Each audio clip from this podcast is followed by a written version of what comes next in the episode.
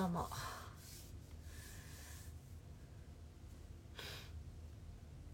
こんばんは。皆さんこんばんは。コメントありがとうございます。純一大下さんこんばんは。今日はですねちょっと昼間にライブをしたかったんですけどなんやかんやでなんやかんやで過ぎてしまいましてちょっとこれ眩しいですね。ここに電気があってでも消したら多分消したら何も見えないですね。でもつけたら明るいっていうね。ちょっとこんばんは。ちょっと目がやられそうなぐらいライトが。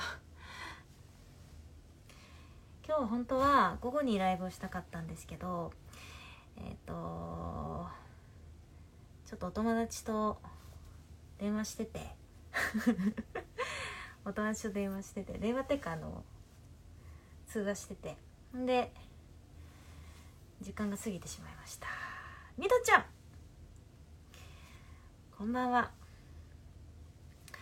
さてここ嫌ですね。なんかね。これどういう服なんでしょうかね。わかんないですね。こうでいいんですかね。さてあのー、先ほどはスタンド FM でだいぶ暴れさせていただきましたんであの だいぶいろんな意味で暴れさせていただきましてましたんであのインスタライブの方は、えー、至極穏便に 穏便になんかゆるゆるお話でもしていこうかななんて思っています。こんばんは。めちゃくちゃ眩しくて米めちゃくちゃ眩しいな。中山さんこんばんは。中山さん。ちょっと待ってちょっと待って。あのちょっと待ってくださいね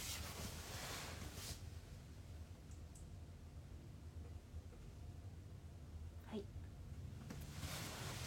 そうそれでですね。あ。韓国の方。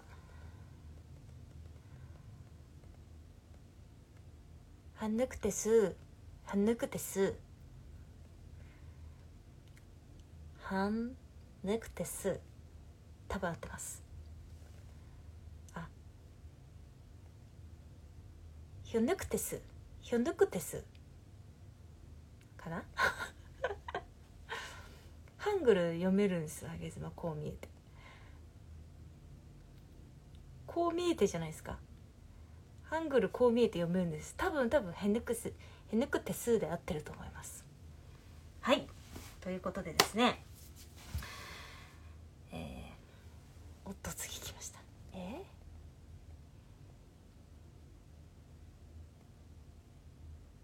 ー、いってう多分合ってます。いってう多分合ってると思います。合ってるってことじゃないですか？いってうってね。あのー、そう。えっ、ー、と今日は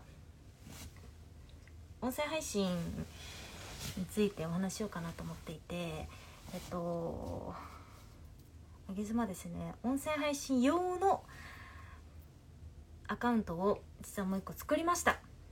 でなんでかっていうと結構こっちのアカウントはあのなんか私が生きていく上で試行錯誤しているようななんかそんなことを載せていきたいなと思っていてこっちを見てもらったらなんかこう上妻という人物が何やらどういう人なのかなみたいなことが分かるようにしたくって。でなんか音声配信っていうのは結構いろいろなことを言われたりはしてるんですけれどこんばんは。なんか皆さん知ってますか？音声配信ってねあの YouTube の YouTube が今まあこう波としてボンってあるじゃないですか。でその YouTube の次に音声配信が来るって言われてるんですよね。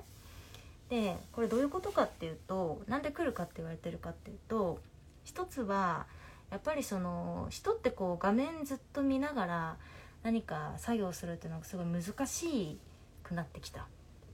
YouTube ってずっと見たりするじゃないですか。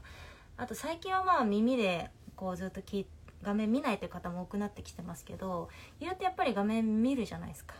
でも音声配信っても画面見ないので本当にこう何聞こうかなと思ってこう何聞こうかなと思ってタイトル見えるぐらいだったりするするので現実そのドライブしながらも聞けたりもするしスマホもいじらなくていいしそれこそライブなんかっていうのは30分1時間ぐらいとかずっと流したりしてるのでなんかそういうのも、まあ、特に主婦とかいいですよね。運転中の方とか家事しながらも私はすごい聞くんですけど、なのでこう普通に利便性がいいっていうのが一つありますよね。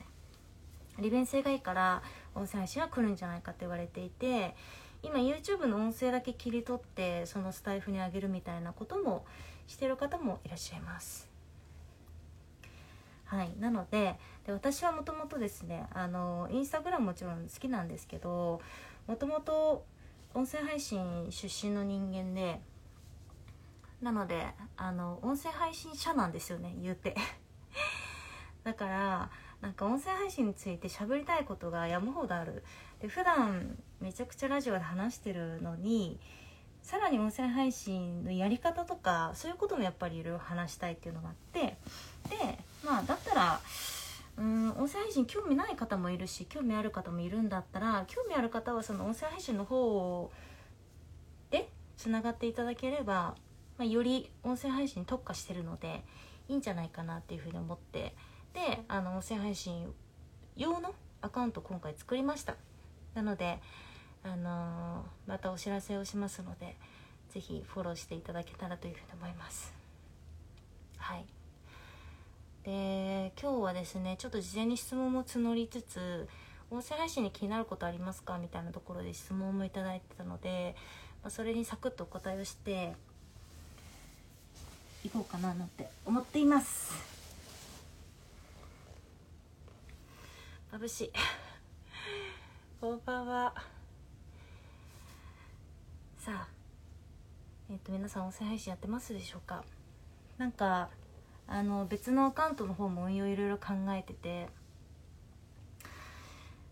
どういう内容で発信していけば皆さんが皆さんがというか音声配信をこれから頑張りたいと思っている方々のサクッとこうためになる内容が入れれるかなと思った時に私あのコンサルもしてるのでコンサルで使っている資料をプレゼントしつつそれを噛み砕いてお話ができたらまあきっときっといいアカウントになるんじゃないかなっていうのは今思っていますしなんかそういうアカウントってまだ音声配信の波も来てないのであのそういうアカウント自体まだないんですよね。だからまあ私も普通の主婦で普通のママさんママさんだったりするのでそういう普通の方でもこう皆さんに音声配信自分のラジオとしてね聞かれるよっていうところのなんかこうハウツーじゃないですけれどそういうのをお話ししていきたいなっていうふうに思いました。なのでえっ、と先行でフォローしたい方もアカウントだけは作ったんでえっ、とねなんて検索してあげるかな。なんか音声配信で聞きたいことある方いますか？あれば。えっとねゴリラさんこんばんは。アカウント名があそっか。じゃあ私がこのアカウントでこのアカウントでこっちのライブに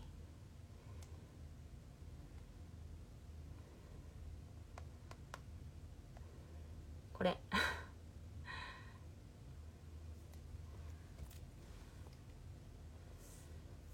これをフォローしといていただければ音声配信学びたい方はあの自動的に音声配信ノウハウが手に入ります。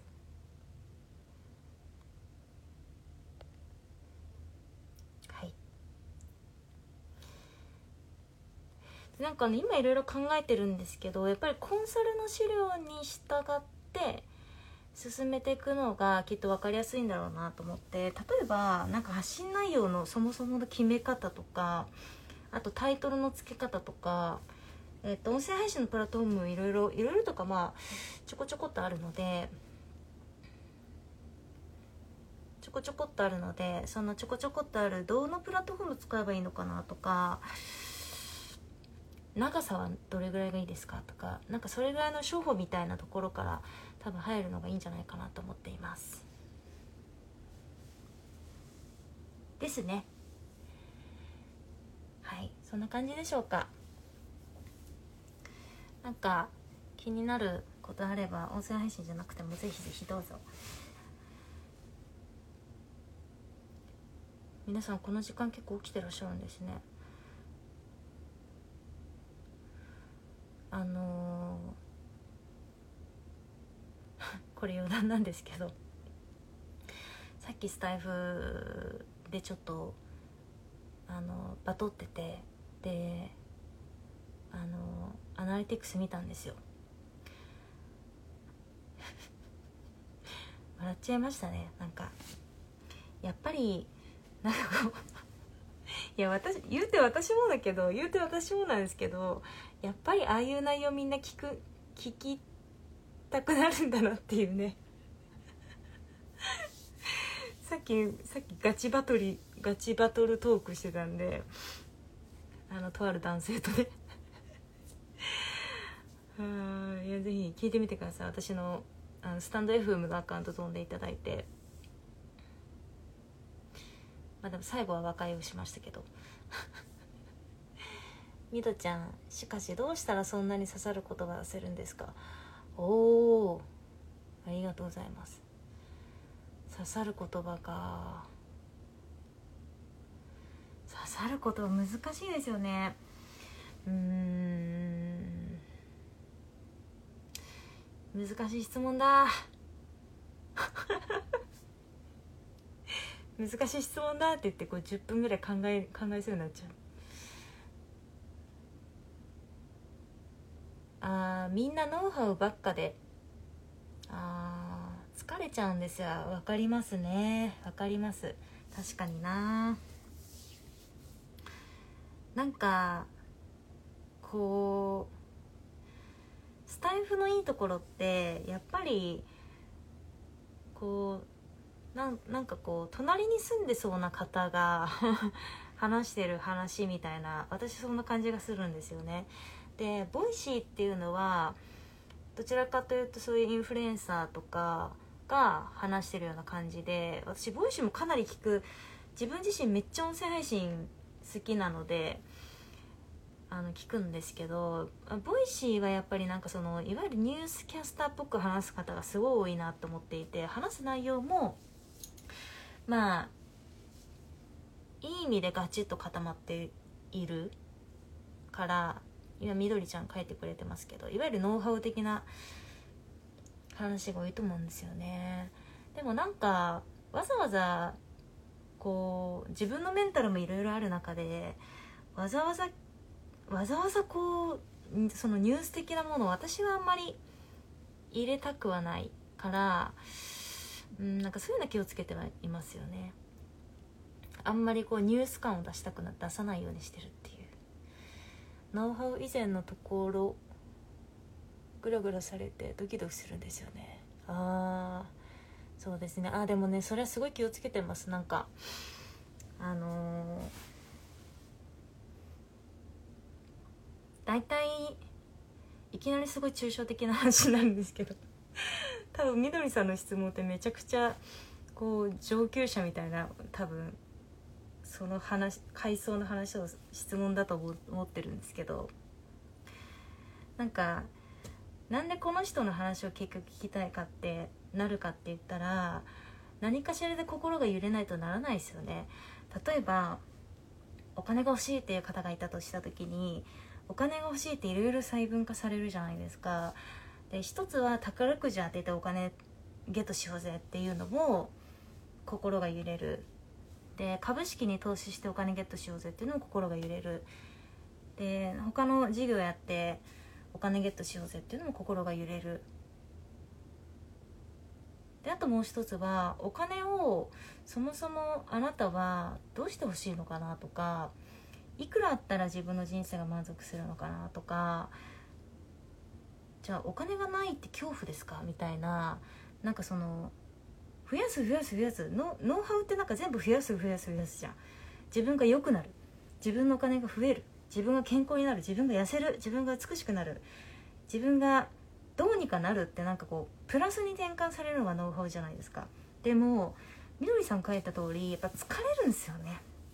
そのもう毎日一生懸命生きてる人がそんなプラスプラス言われたくないっていう。だ私気をつけてるのはそのなんか日々聞いてくださる皆さんのその脳みそのキャパみたいなのがあったとしてそこのキャパをできるだけこう引き算してあげるような話し方はすごい気をつけてます。お金を増やす増やす増やすいいけどそれって切りない。切りがないよねって。だったら1ヶ月1万円お金を使わなくしたら結果お金って増えるじゃないですか。1ヶ月1万円増えてるってことになるんでだったら使わないこと考えてみたらとかそもそもお金欲しい欲しい欲しいって言ってる間に別のことしちゃった方がいいんじゃないとか なんかそんなようなことを私は結構気をつけてる気はしますね。今今質問いただいてちょっと思いました。竹島さんの発信は引き算なのか？引き算は意識してますよね。え疲れません？だってさ朝朝スマホつけて音声配信イヤホンとかはめてさ 聞く時にどの配信聞いてもノウハウでこれやった方がいいですよあれやった方がいいですよこれやったらこうなりますよこうなりますよこうなりますよもう10人分のこうなりますよちょっと無理です。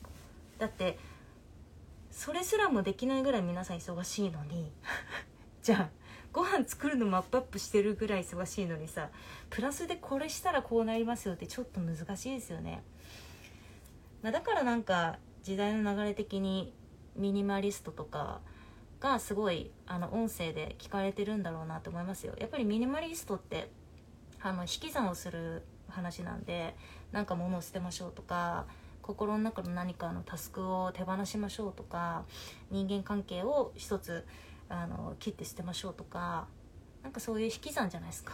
だからなんか結構今人気なのかなって思うんですけどうーんまあ、私は言うてその何かをを捨てるっていうなんか物を捨てるっていうのも結局足し算かなって私は思ってるんですよね。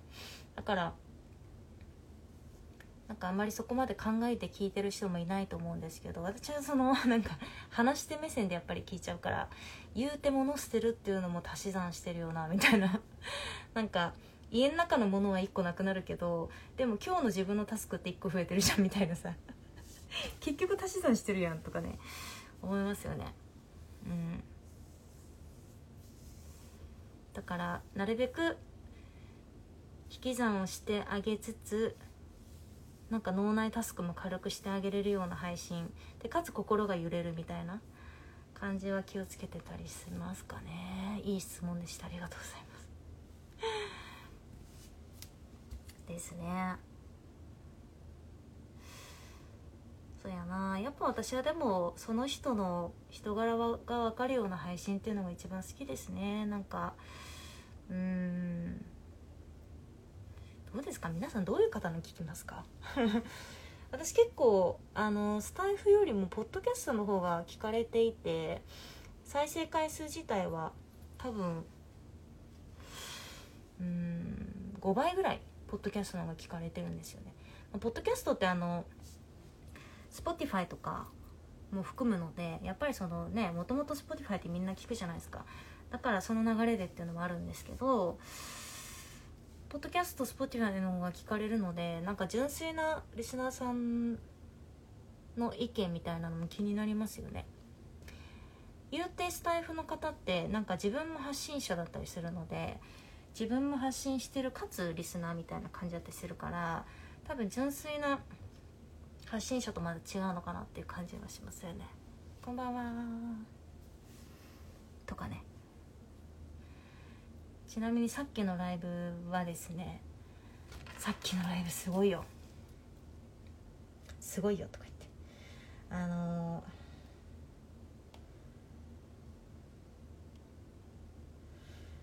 ー、えー、っとですね。もう60回ぐらい回ってますね。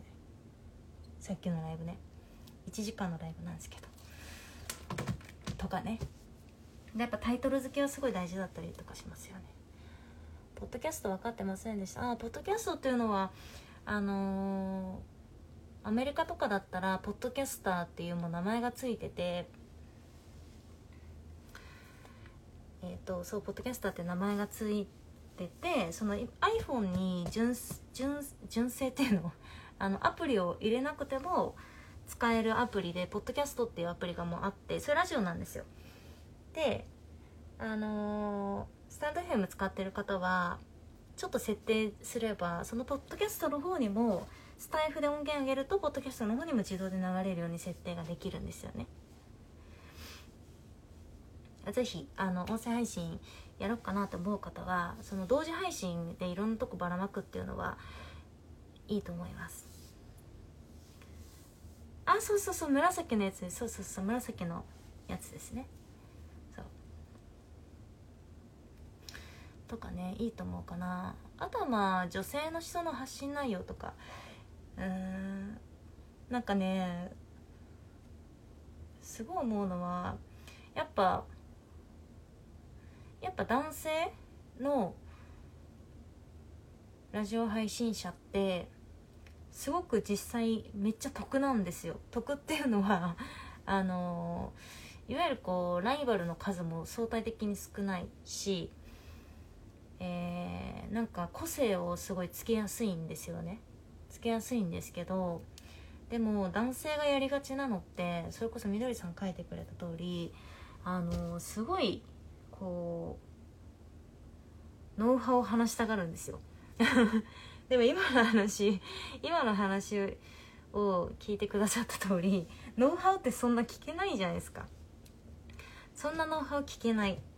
でしかも男性の声でそんなノウハウを一日中聞いてらんない。ってなった時に男性がこうするべき配信内容っていうのは自動的に方向性ってちょっとこう狭まってくるんですけどなぜか男性ってノウハウを話したがったりなんかビジネス系の話をしたがったりだとかいくらいくら稼いだって言いたくなったりだとかするけど実際リスナーさんが男性の話を日々聞こうって思う話って それってすごい一部だから逆になんでそこでポジション取ろうとするのかなっていうのは結構私は思うことだったりしますね。なんか男性って男性配信者って言うだけですごく得なはずなのにめちゃくちゃ不利なところに戦い挑みに行ってんなみたいな。っていうのはすごい思います。だ男性は男性でこう自分のポジショニングをうまく取るとまあ楽勝なんですけどなかなか皆さんそれをやらない、多分きっとこういう配信がかっこいいみたいなところで決めてらっしゃるんですけどね。中山さん表現力ないからできてませんが挑戦してみるっていう勇気あげずまさんにもらいました。素晴らしい。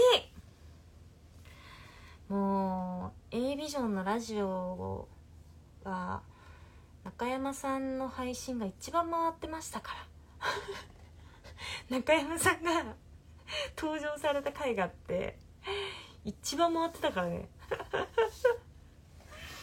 でもね結局そういうことだと思うんですよね。なんかこうベラベラベラベラさ喋るのが上手な人の配信が聞かれるかっていうとそういうことじゃないんですよね。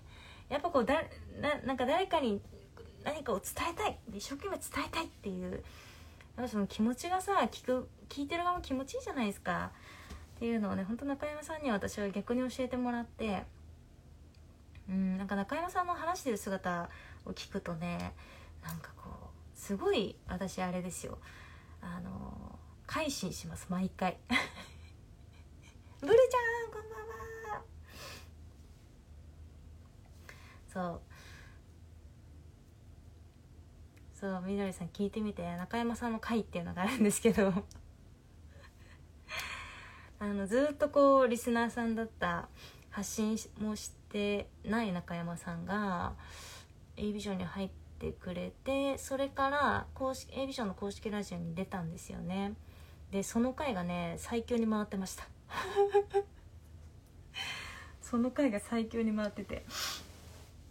やっぱそういうことなんだなって思いましたね。なんか人の心っていうのはやっぱそういうことなんだなって。だから男性配信者はそういうふうにやったらいいのにね。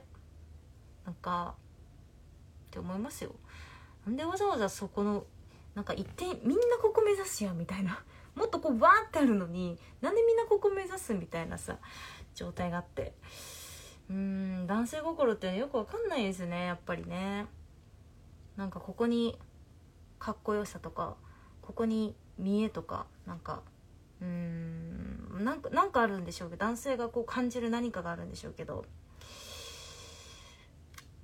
いやーなんかもったいないなと思いますよね。なんかすごいここハゲてるように見え見えません？ここだけだかハゲてるように見えません？ライトが当たりすぎて。ハゲてハゲてるように見える。そうすごいんです。なのでですねあのまとめるとまあ YouTube の次は音声配信が来るよというふうに言われてまして。でまだな波自体はおそらくそんなには来てないと思いますがでも私も言うと音声配信歴3年ぐらいになりますからまだ3年には到達しないんですけど多分もうそろそろで3年ぐらいになるんですよね。で3年やっててやっぱりすごく人口増えたなって感じるしすごいこうなんでしょう。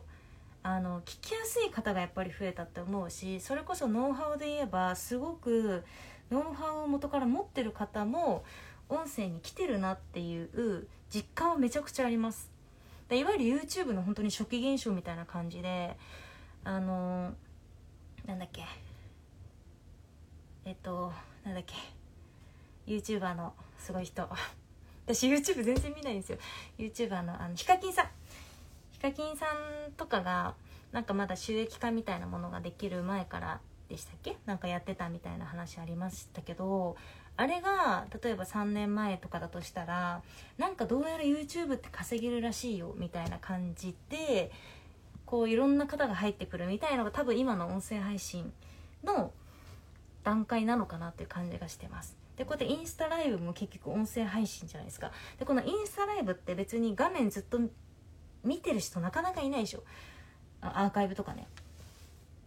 なんか音声でずっと聞く方とかさすがにアパレルのなんとかだったら見ないとあれですけどでもなんかこんな私のしゃべりなんて別にビジュアルもいらないから結局これって音声配信じゃないですか。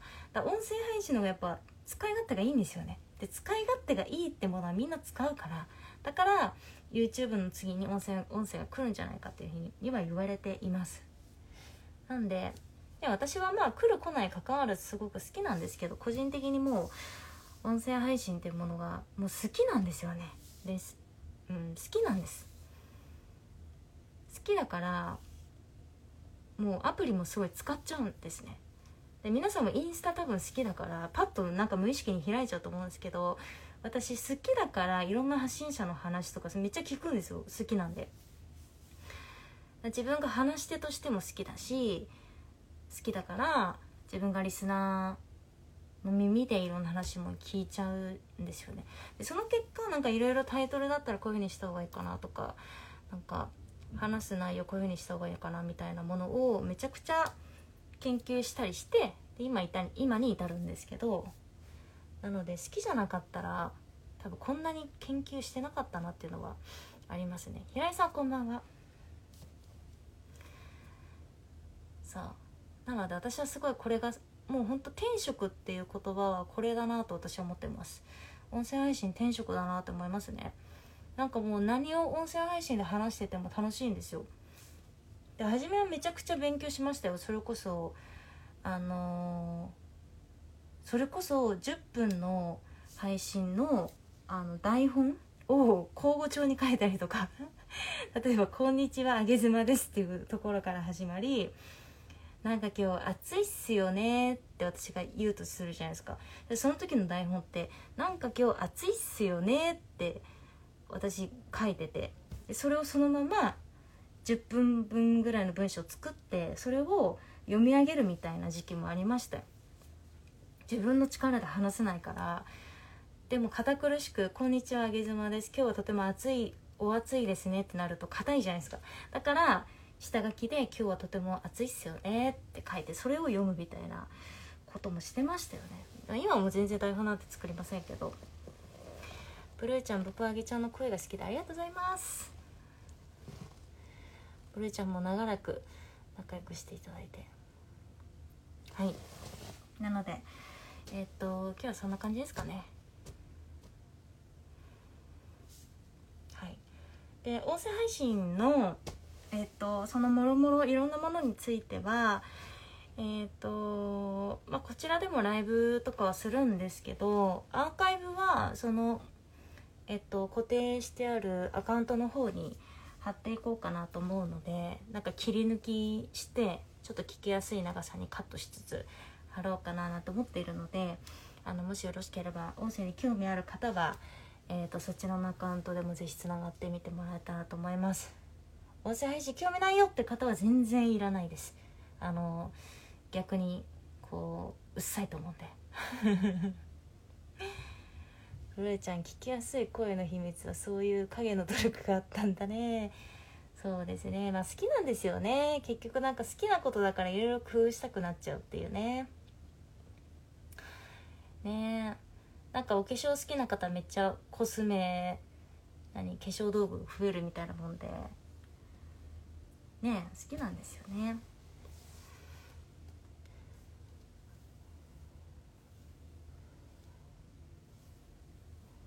これあのちょっとちょっとだけですけどおでこ見えます？これ。ちょっとおでこ見えます？最近スキンケアをちょっと変えましておでこピッカーになってません？おでこピッカーになってません？これ。ほら。わかります？これ。最近スキンケアを変えまして。そちらの方も。そちらの方はこちらのアカウントでシェアしていきますんで。全然あげ妻美容アカウントじゃないんですけど。あのリテラシーの低い美容アカウントということでお届けしてまいりたいと思います。あげちゃんの声落ち着くんだよね。ええー、嬉しいな。ありがとうございます。あげ妻さんの考え方行動力を尊敬しています。声も話し方も容姿も大好きです。ありがとうございます。ピカピカ。ゆなちゃんピカピカ。ちょっとおでこだけですけどいい感じですよね。肌ね。変えて変えて。2週間目ぐらいですけど結構いい感じだなと思ってます。あそうそうメラの CC は化粧水で使ってるんですけど実は朝にあれを始めました。そしたらデコピカになりました。でもデコピカですしこれすごいいいなって思っていてデコピカになるしなんかいわゆる小花のいちごちゃんの小花の人とかいるじゃないですか。多分あれにもすごくいいと思うし乾燥肌の人もめっちゃいいと思うし油ぎっしゅの方もいいと思うし多分誰でも合うと思うよね。で敏感肌の人もいいと思うから私めっちゃおすすめ。で私がおすすめすることはあのインスタに載っけていきます。いいやんこんばんは。ブルーちゃん最近エロいあげちゃんが少ないな。エロあげね。エロあげはちょっとね封印しつつあります。エロ上げはねあんまりね女性に好かれないんですよね。なんかあのー、パッと見であちょっとこいつ変なアカウントだなって思われちゃうんですよね。でパッと見でそれを思われて嫌われたら結構しんどいなと思って。だってなんかそれこそさラジオのちょっと1本ぐらい配信聞いて話ぐらい聞いてそれでちょっと上げ妻違うなならまだいいんですけどインスタのインスタのちょいちょいエロで嫌われたらもう元も子も子もないなっていう。そう翔平兄やんデコピカ。ちょっとこのデコの肌良くないですか？ピカってない？最近ちょっとスキンケアを変えました。みずちゃんは変態でしたね。そう。でね。あの究極みずちゃんみたいな方と私はつながれてれば満足なんですよ。満足なんですけどあのやっぱりもっと拡大をさせないといけないっていうのがあってってなるとだって私が拡大したからみどちゃんともつながれたわけなんで私がいろんなことやってるからみどちゃんとつながれたわけなんでやっぱいろんなことやっていかないといけないなって思いますよね。色上げを自由に出したり引っ込めたりできる器用さすごいよな。まああの尻を出すか出さないかっていう。このこの2択ですよね。尻を出すか出さないか。ブルーちゃん僕は好きエロゲそうエロゲは私も好きなんですけどね。撮影のイベントしたい。えー、どういうのですか？撮影のイベント？カメラマンさん呼んでみんなで撮影します。面白そう。撮影イベント。頭隠して汁隠す みんなでそれやります？イベントってことはそういうこと？俺も尻出すかいやダメでしょ。ダメでしょ。コーヒー兄やん尻出したら。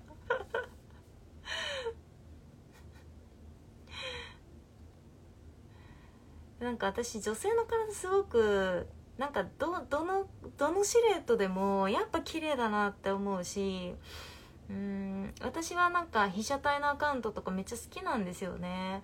なんかこれどういうふうなこと考えながら撮られてんのかなとかこの時のカメラマンさんとの会話とかなんかなんでこのポーズにしたのかなとかいろいろ想像するんですよ。だから単なるこうなんか体を出してる女性って感じには見えないんですけどね。でもなかなか、うん、そういうふうに思う方も母数的には少ないのかなみたいな感じはありますよね。それがちょっと残念なところでありますけど。まあ日本っていうところにもちょっと影響あるのかなと思いますよね。なんか電車でそういうの見れないとかってよく言われたし。電車でインスタ開けませんみたいな。エロいの見てると思われるから。電車であんまインスタ開けないっすとかっていう方も結構いて。そうかそうか。まあまあそうだよなみたいなね。私普通に電車でめっちゃ水着の女性とか見ますけどね。あの壇蜜さん綺麗だなとか。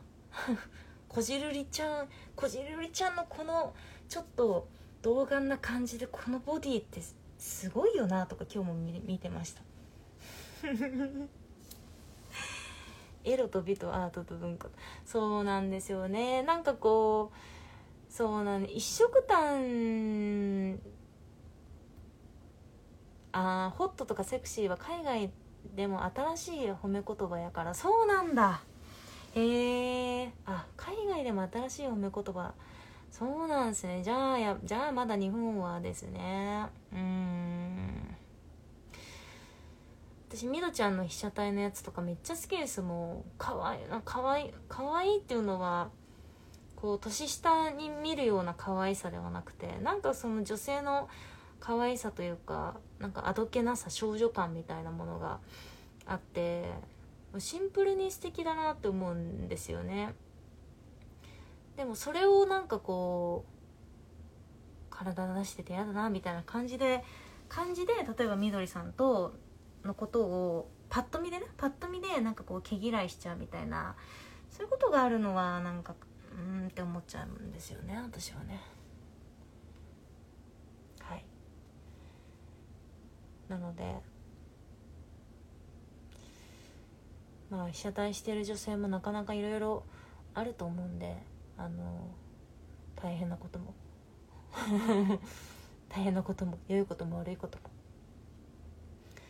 あると思うんでね。あれ結構意外とねあのー、あれね意外とね筋肉痛になるんですよ。被写体した翌日とか。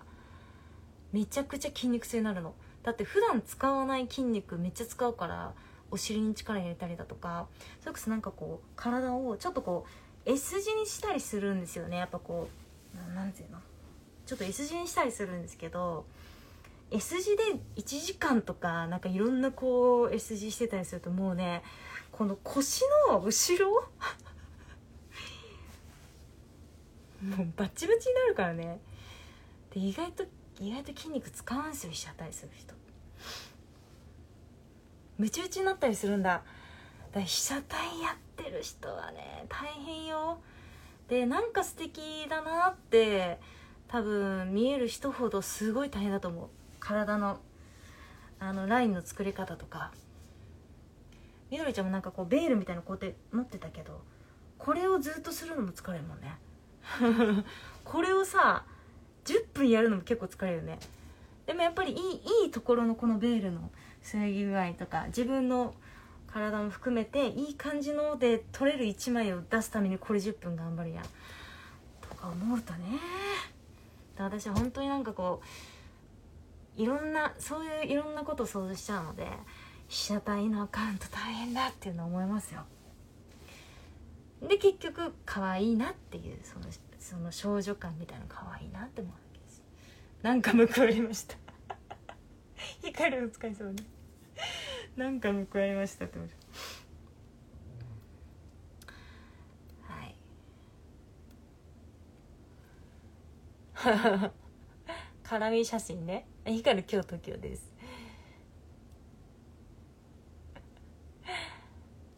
はい。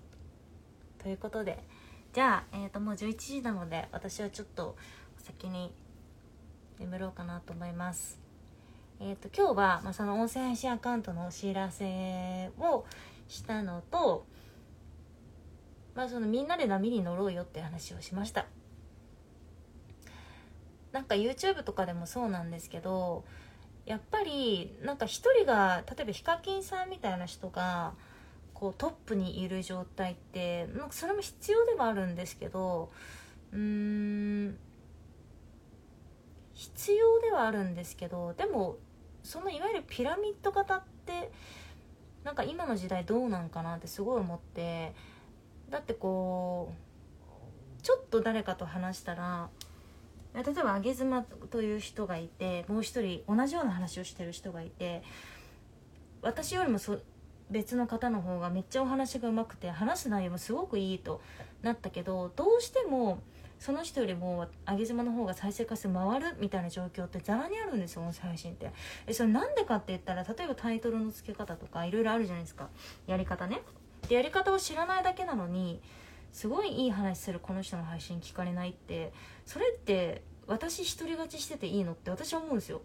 で別に私は本当に一人勝ちすることにもう興味のも何もないのでなんかそれをしてどうするのって素で思うんですよね。だからだから自分のまあいろいろ好きで研究してきたことをちょっとインスタで分かりやすく投稿にしていってそれがたまればたまるほど多分こうちょっとした教科書じゃないけどちょっとしたサンプルみたいな感じになっていいかなと思って今やっていこうかなと思ってますんで是非この赤いやつ私が AI で作りました。また伸びライブやってね一緒に喋るの好きだから。伸びライブやりたいんですよねブルーちゃん。実はあげ妻ですね今あの断酒？禁酒？金じゃないな。断酒しててえっとね半年ぐらい飲んでないです。多分。なんかふとふとあれこれお酒ってなんか毎晩なんかわかんないけど飲んでるけど赤ワイン飲んでるけどお酒これ飲まなかったらどうなるんかなみたいな感じでやってみたのね。そしたら3日間飲まない日がまず続くじゃん。3日間ぐらいできるじゃないですか。であ3日続いたなみたいな。でなんか振り返ってみたら別に変わんないなみたいな感じで思って別に変わんないみたいな。なんかストレスがその軽減されるとかもお酒飲むから軽減されるみたいなことも特に感じなかったし本当無だったんですよ。飲まなくても飲んでも変わらなかったの。そう体調も別に良くもなってないし変わらない。そのお肌が綺麗になるとか変わらない。まあ3日だからね変わらないですけど。ほんと何にも変わらなかったの。無で。え無ってことはないだろうと思って。そんで1週間つ続けたんですよ。とりあえずね。そしたらやっぱやっぱ無なんですよ。でそれがじゃあ2週間続けてみようって思ってえっ、と2週間続けてやっぱ無なのね。で今半年ぐらいそのお酒飲んでないですけどうーん結論無なんですよね。その美容のためああ全然美容あのシンプルにこれ飲む意味ってあんのかなみたいな。その赤ワイン好きだし美味しいしなんか夜飲みながら読書するのとか好きだったんですけどこれ飲まないとなんかあんのかなみたいな感じで飲まないで本読んだ時にまあ良かったことといえばやっぱりそのお酒入れないのですごい本が進むっていうのは良かったんですよね。でもそれ以外何何もなくってアルコール入れないっていうだけですよね。だけで何もなくてあで何もないんだったら別になんかそれでストレスがこうなくなるわけでもななかったしうん何もないんだったら飲む必要ないなと思ってでなんか目の前で誰かが飲んでたとしても「えー、飲みたい飲みたい」みたいな感じになるかなと思ったんですけど今までそうだったから例えばなんかビールとかめっちゃ美味しそうに飲む人とかいるじゃないですか。であその時に毎日飲んでる自分だったらあ自分も飲みたいなと思ってたんですけど飲みたいなもうなくなったんですよね。なんか飲んでる人みたいな 感じだからだったらあそっか飲まなくていいのかなみたいなね思いました。飲む意味はねいろんな味を体験することなのよ。今日は8杯ぐらい飲んだ。結構飲んだね。結構飲んだね。お酒好きなんですけどね。お酒はすごい好きなんですけどやっぱ夜に本読むのが私好きなんでね。それ天秤にかけた時になんかちょっと飲みながら読んでるとやっぱあんま本読めないんですよね。でどうせ変わんないくて本読めないんだったら、あ、飲まずに本読んだ方がいいんかなみたいなこと思って。で結局ももう半年ぐらい飲んでないですけど結論変わらないって 結論変わらない。結論変わらないし良かったことはなんかねあのお酒を飲まなきゃいけないみたいなことが一個なくなったんでなんかねすごいこう何て言うんでしょう。夜寝るのがあの早くなりましたよ。例えばお風呂に8時半とかに入って私大体9時10時今日だいぶ遅いですけど9時10時とか寝るんですけどそうなった時としたら9時にお風呂上がった時にあ一杯赤ワイン飲んでねえよってなったらやっぱ10時間になるんですよね。でも赤ワイン飲んでねえよがないんでもう9時に寝れちゃう。それもすごいいいことだなってなんかそのやることが1個減ったっていうか。あニーヤ女友達とね。女友達と8杯も飲んで。まあ。まあ。女友達と8杯を飲む？まあ飲んでもいいですけど、うん。ね。ちょっと今この無言の時間でちょなんかいろいろとすいません。想像ししておりました。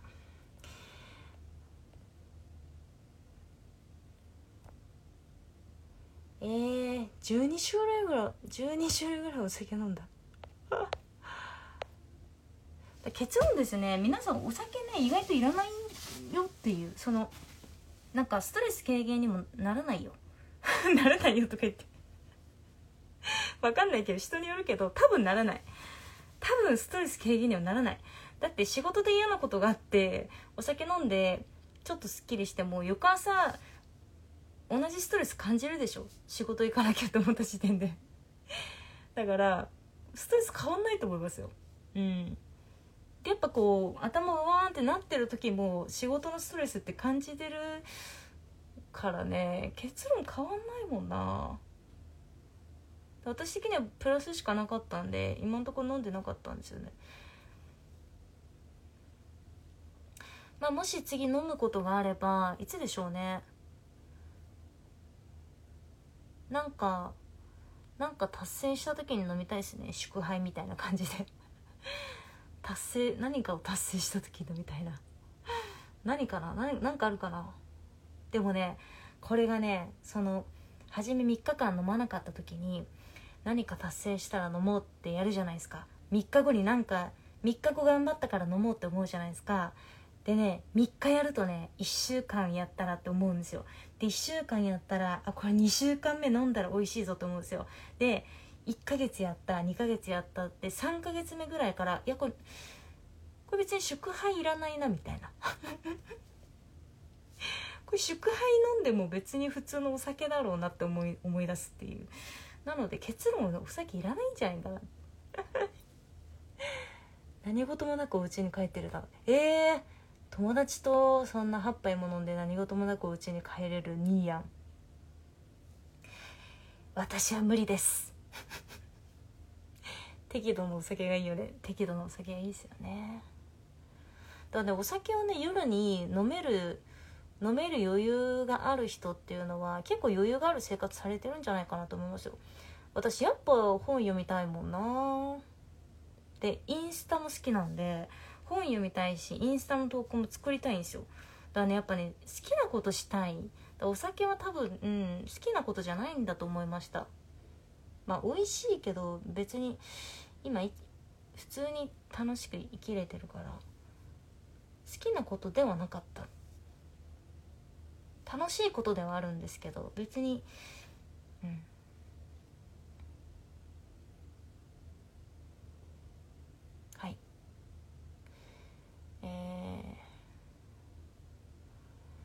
あダイエットと一緒ね。長く続くとどんどんストイックになる。ねえ。不思議ですよねあれね。不思議。でもなんか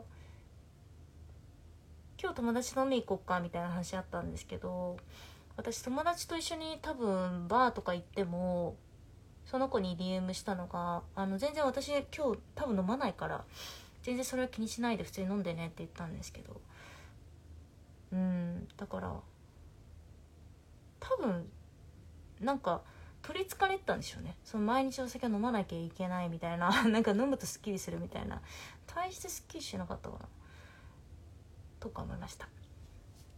はい。継続しなくてもいい豊かな生活だとお酒いらないあ頭皮ね。うん。いやお酒だってお酒飲んだ日って何もできなくならないですか？なんか本も読めない。本も書けない。ラジオも撮れない、まあ、酔っ払ってラジオ撮ればいいんですけど普通収録は撮れないでしょ。でツイッターの文章を作るにしても別に大した文章書けない。あんまいいことないよな私の生活に対して。まあそう発信者目線で考えちゃうからかな。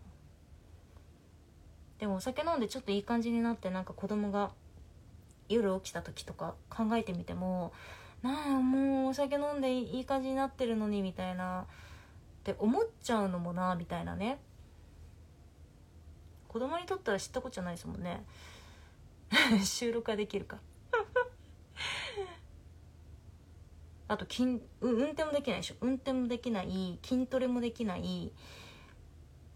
できないことの方が多くなっちゃうんですよね。だからお酒飲める人って結構なんだろう。そういう意味でこう時間富裕層だと思いますよ。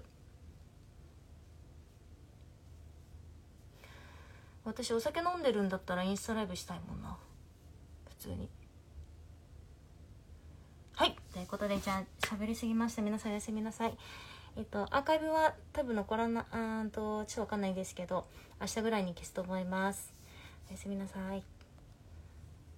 あ、トルさんこんばんは。えっ、と、あ、これですね。はい、さよなら。